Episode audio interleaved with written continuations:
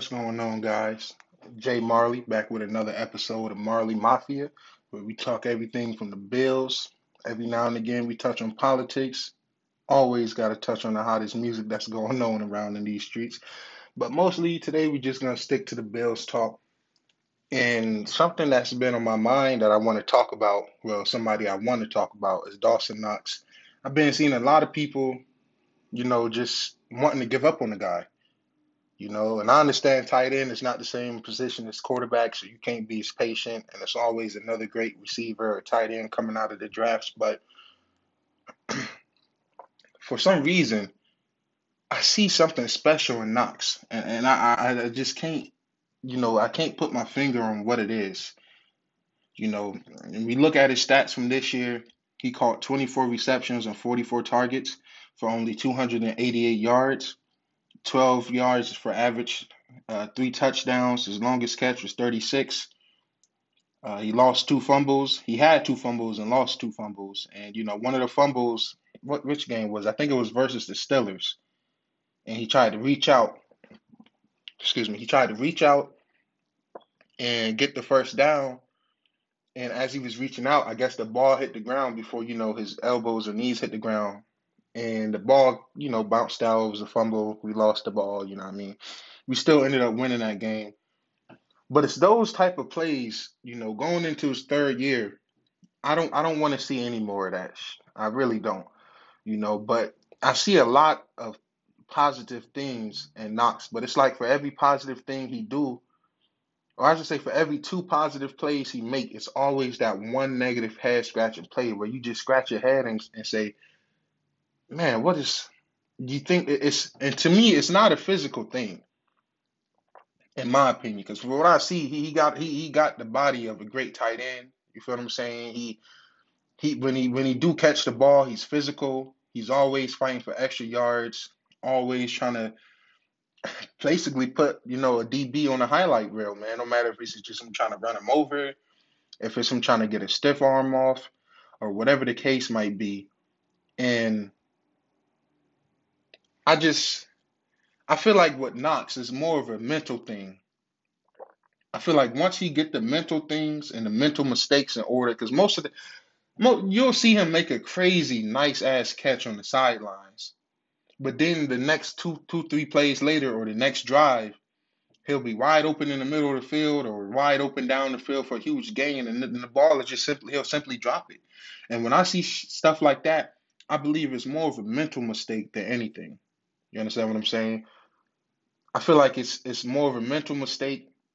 I feel like he thinks too much. He just need to go out there, play ball.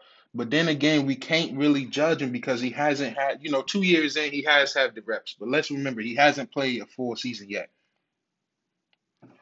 All right. He haven't played a full season yet. You know, I'm trying to bring up the the stats of how many games he played because if I'm not mistaken, man, Dawson Knox haven't Let's see, man, because I know I'm not mistaken. I'm I'm pretty sure he is his two seasons here. He has not played two full games. Yeah, I think he played 15 games in his rookie season, and in this last season, I think he played around 14 games. I can't. I just had it pulled up, guys. You gotta forgive me, man. I try to be organized and have everything pulled. up. Here we go. Here we go. Yes, I was right. 2019, he played 15 games, had 28 receptions on 50 targets, 388 two touchdowns, no fumbles, no fumble losses. His long was 49 yards. 2020, he only played 12 games. So, you know, it's the injury the injuries he, he got coming in. I feel like if he can get healthy and if he can just get all the mental errors and mental mistakes cleaned up, I have a feeling Dawson Knox can be a top 10, top 5 tight end in the league. He's still young. I'm not ready to just give up on him just yet. Like some other players, I might be ready to, you know, kick the can or I might be ready to, you know, what is going on? You know, like Harrison Phillips, you know, he's coming off his, you know, two, you know, his knee injuries he's had. And I think we pretty much know what Harrison Phillips is going to be on the defense. He's a good rotational piece to our defense. He can come in on the line, certain plays on certain drives, and, you know, he might make a splash, splash play every now and again. But he is not our Ed Oliver, right? If anything, I think Harrison Phillips is, is a younger, way less experienced. Obviously, he's less experienced than Star Taylor. He hasn't been around as long. I think what is this? Uh, his third, fourth year he's coming up on. So he's just he's just one of the examples of guys I know what they're gonna be. Dawson Knox, I don't know what he's gonna be yet. I don't think nobody knows what he's going to be yet. He hasn't played a full season yet. When he is on the field, he he make a great play, and then two plays later, you scratching your dang head like, yo, man, what is what is going on with him? But I just, you know, I want any other Dawson Knox criticizers to just be patient with him and look at it like this. We we got a tight end who has all the physical tools, right? It's just the mental game he need to he need to get in order. When you look at his drops, it's because he's looking ahead. Like I said, he's physical. He like lowering his shoulder. He embraces the contact. He like putting DBs on highlight rails, all of that. But see, that's the thing in the NFL with young with younger talent, man. They they before the ball even touch their hand, they thinking, hey, what can I do to try to get to the end zone? What can I do to make this DB or this safety that's coming over the top? What can I do to make this guy miss me?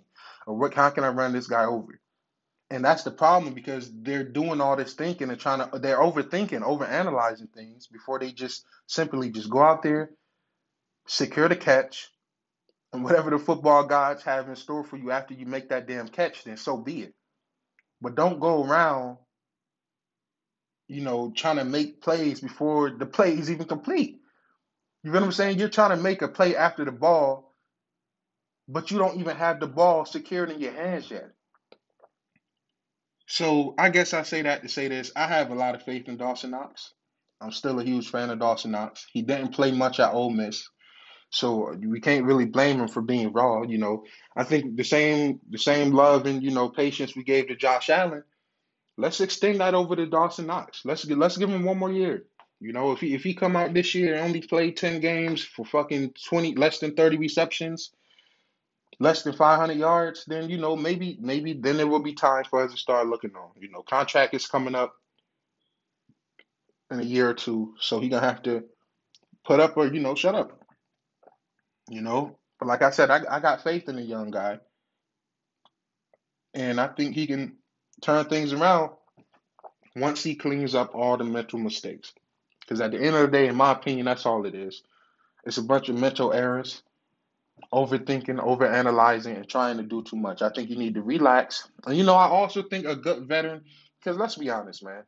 Lee Smith is Lee Smith and Dawson Knox is two different body types, two different tight ends. You know what I'm saying? Not saying Dawson Knox is not a good blocker, but Lee Smith was never the type of tight end we want running 10, 15 yards down the field trying to make a catch on the sidelines or trying to get into the end zone. We know what Lee Smith is. We know what he was. I love Lee Smith, right? Lee Smith is great. I think he's going to retire. And even if he don't retire, I think it might be time we move on from him because we need, when defenses play us, we don't need them to just be worried about, oh, we got to guard Diggs. Okay, we got to we got to make sure we don't let Singletary dance around in the backfield and get a huge play. We got to make sure we keep Josh Allen contained. We got to keep an eye on Cole Beasley, one of the most shifty, one of the best slot receivers, their best slot receiver in my opinion. One of the best, top three, and he not three. That's just me being biased as a Bills fan, but I love Cole. I love myself some Cole Beasley. And like you know, I said in my in my introduction uh, episode on the last podcast, I said, you know, I got love for the Giants. I'm a Bills fan, and you know, a lot of people might be like, how the hell did that work? How is you a Bills fan, but you also support the Giants when you lost to the Giants in the Super Bowl? Well, first of all, we should have beat the fucking Giants. you know what I'm saying? A simple field goal, a couple feet the opposite direction, and we win that game. For one. For two, we don't play the Giants twice a year. We don't play the Giants every year. They're in a whole different conference than us, whole different division. They're not even in the AFC. And you know, and, and if a Bills fan tell you he don't have an NFC team that he kind of favors and he kind of support, you know, maybe he might be telling you a lie, or you know, he might just be strictly Bills. I'm strictly Bills. I love my Bills. You will probably never catch me in a Giants jersey, maybe a Giants tee, but I'm all you always gonna see me in some Bills gear. But I got a lot of love for the Giants. I got a lot of love for Eli. I got a lot of love from uh, from Michael Strahan. I got a lot of love for them boys for what they did to the Patriots and just, you know, always being the underdog. I love a good underdog story since I was a kid. I just, Eli going against the undefeated Patriots. Can he do it? he did it. You know what I mean? He beat him twice. So, you know, that that's that's the type of stories I like. I love Eli. Uh, shout out to uh, Bleed Blue or Together Blue. You know, Giants. Shout out to them boys. But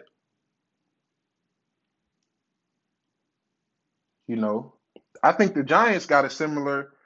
Well, actually, I I I, I might get flack for this, but I would take Dawson Knox any day of the week over Evan Engram. I'm sorry, I know he was in the Pro Bowl this year, but that was because a lot of people was injured.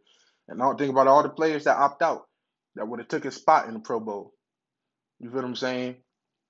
But I, you know, it all goes back. I'm losing my train of thought. I got off t- topic when I started speaking about the Giants. But yeah, back to Dawson Knox, man. You know, teams need to fear our tight ends. I'm not saying we have to go out here spend 10, 12 million dollars on a top tight end. No. We bring in a good veteran who's been around the league. You know, Kyle Rudolph is, you know, one of my top picks.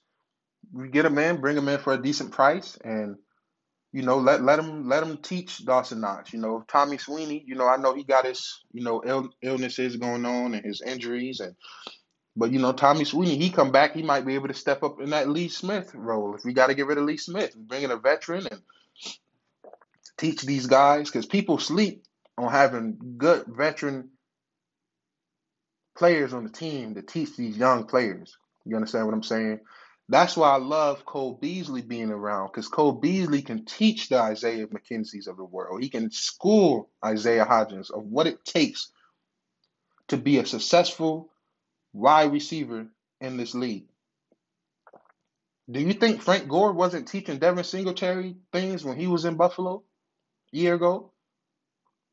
All right. Do you think John Brown didn't school and teach Gabe Davis or give Stefon Diggs some tips. You understand what I'm saying? So I'm with that all being said, I don't want to spend too much time on the subject. I already spent over 10 minutes on it. I'm not ready to just kick the can and give up on Dawson Knox. I want to give him one more year, see if we can get a full 16 games out of him. Bring in a veteran tight end so he can lay back and learn and don't have all the pressure of having to be that tight end one, number one. All right because that's what we brought T- Tyler Kroft in in the first place. You know, we brought him in that in that tight end room to expand and have you know more options and have depth, but he can't stay on the field. Tommy Sweeney can't stay on the field.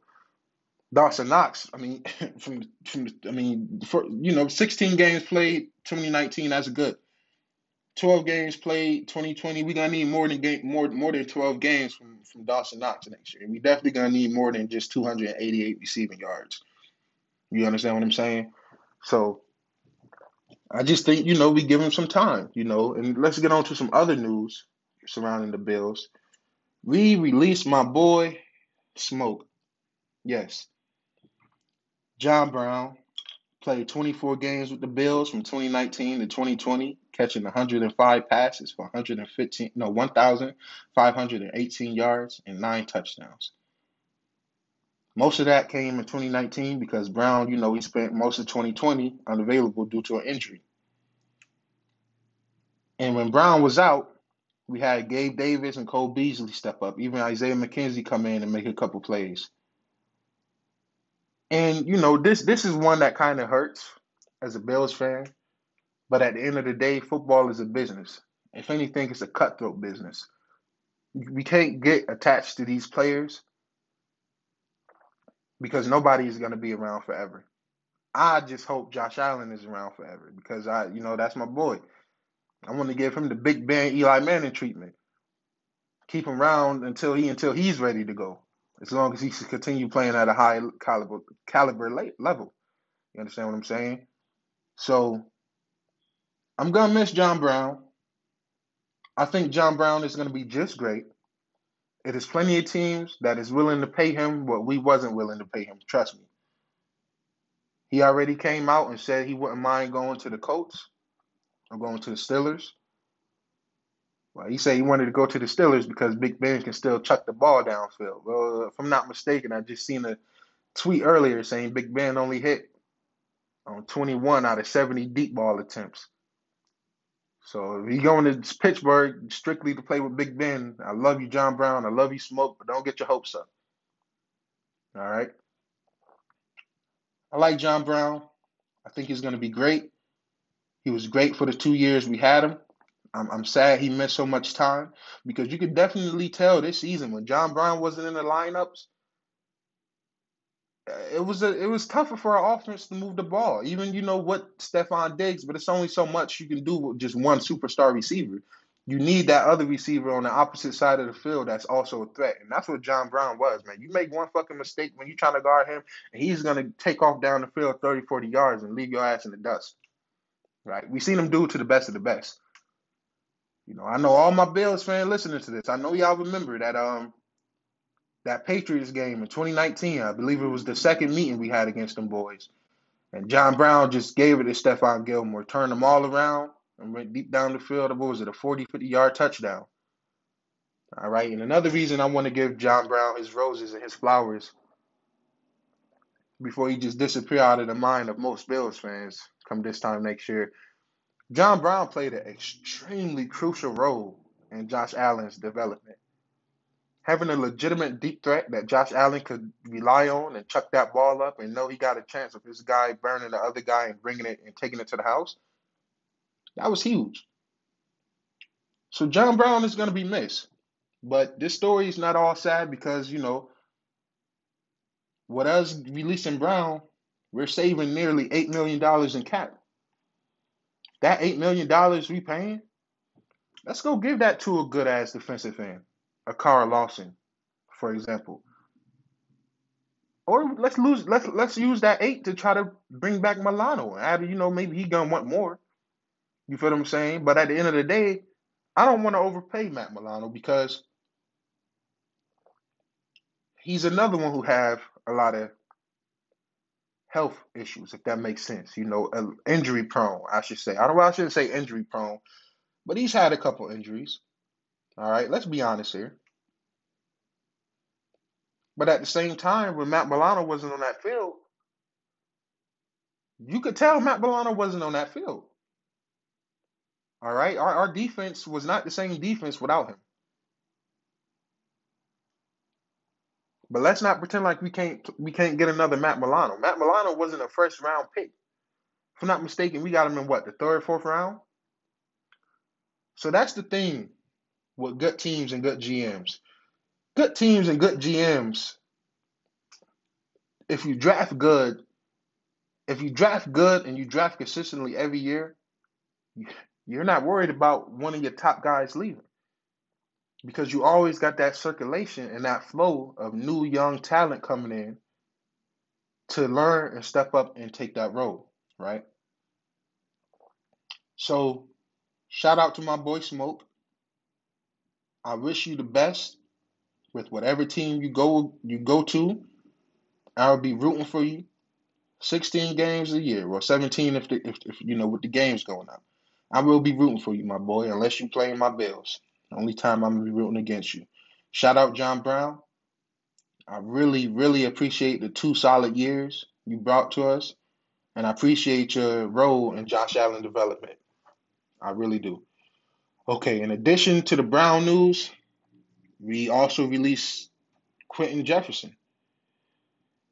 And he appeared in 16 games with the Bills, had three sacks, three sacks, 23 tackles, and one forced fumble. We saving $6.5 million off the cap with him. I'm not sure I 100% agree with letting Quinton Jefferson go, but I understand it.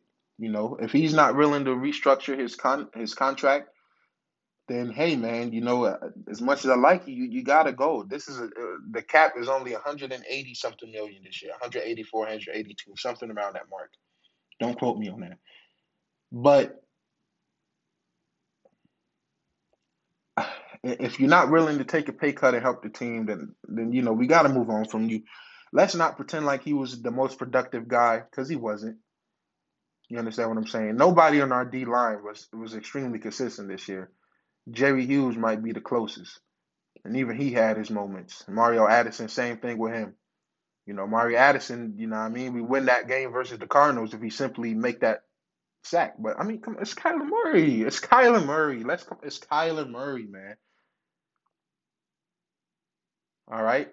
We don't even know if Myles Garrett make that sack. Kyler Murray is just that elusive.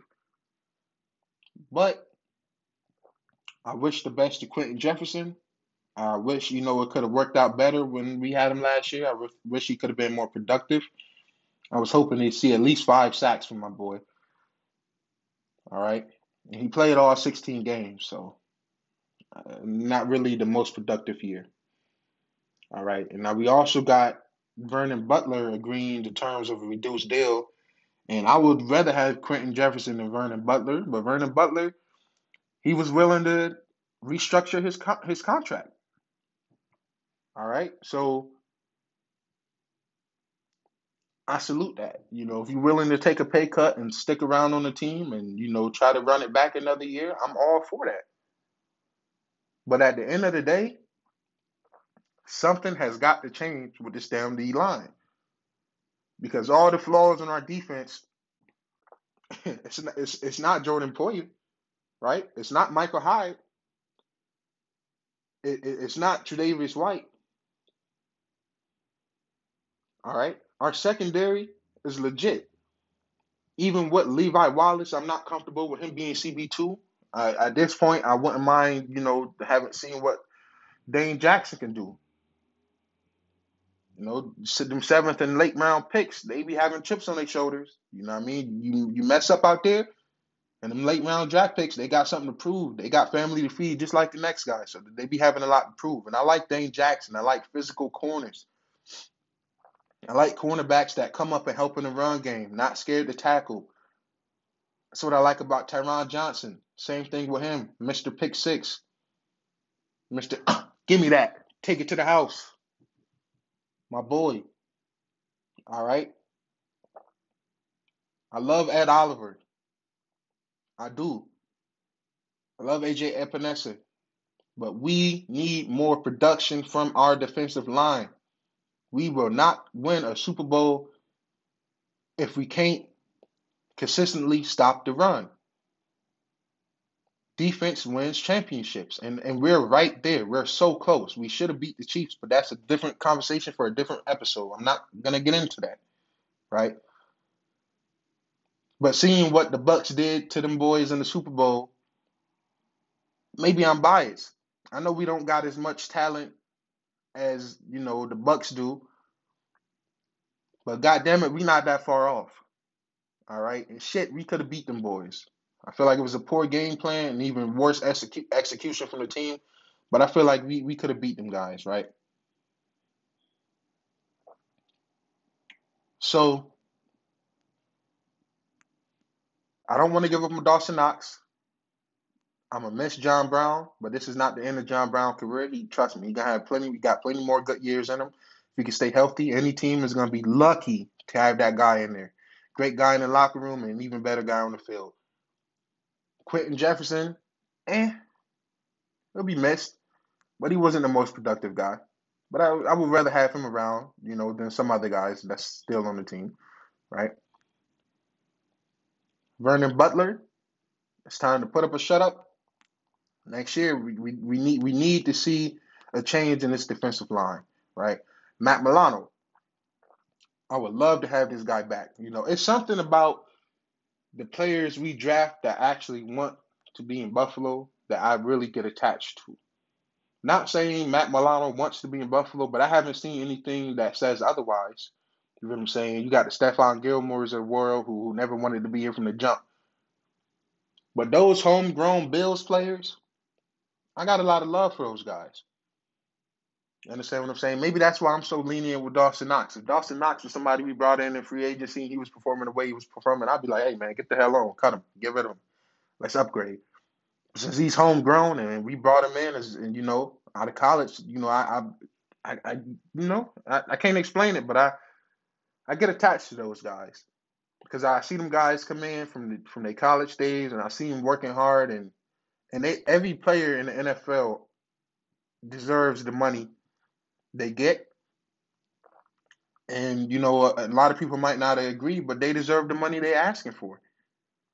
You know, even Dak Prescott with the huge amount of money he got. We all know in the NFL, one wrong play, one bad play, That's all it takes to end your damn career. And you might not ever be able to step on the field again. Alex Smith is a fucking perfect example of who, who could have lost it all. But he fought back. But every player is not going to be Alex Smith. Every player is not going to have the drive and the will to come prove the world wrong like Alex Smith got. So I, I salute these players getting money. And I, I said it on Twitter. I say it again. I'm not a Cowboys fan. I don't like the Cowboys, mostly because they fan base, right? So if you ask me, they should have paid Dak Prescott double what they gave him. you know what I mean? They should have they should have gave him double. You know, that's that's just me, you know. But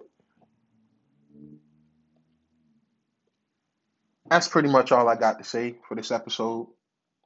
Shout out to all of my Bills fans that tune in and listen. I really appreciate you guys. Also, you probably know by now the title I said in the beginning. I figured out the name Marley Mafia. A spin off of Bills Mafia. I'm Jay Marley. Marley Mafia. I, I think it's a good podcast name. Some people already told me it was corny. But hey, man, everybody, everything is not for everybody. And I'm not one of those guys that's gonna sit around and oh well, this guy said it's not a good name, so I'm not gonna use this name. Nah, I like it, Marley Mafia, because once I get my fan base and my people listening that come around, we're gonna be just like Bills Mafia. We're a family. We're gonna stick together. If you're listening to this, I hope you have a blessed day. Hope you enjoyed the podcast.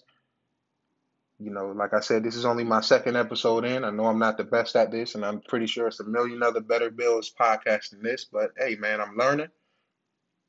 This is something I want to do, something I want to stick with. This has been Jay Marley. I'm signing off. Thank you for listening. Peace.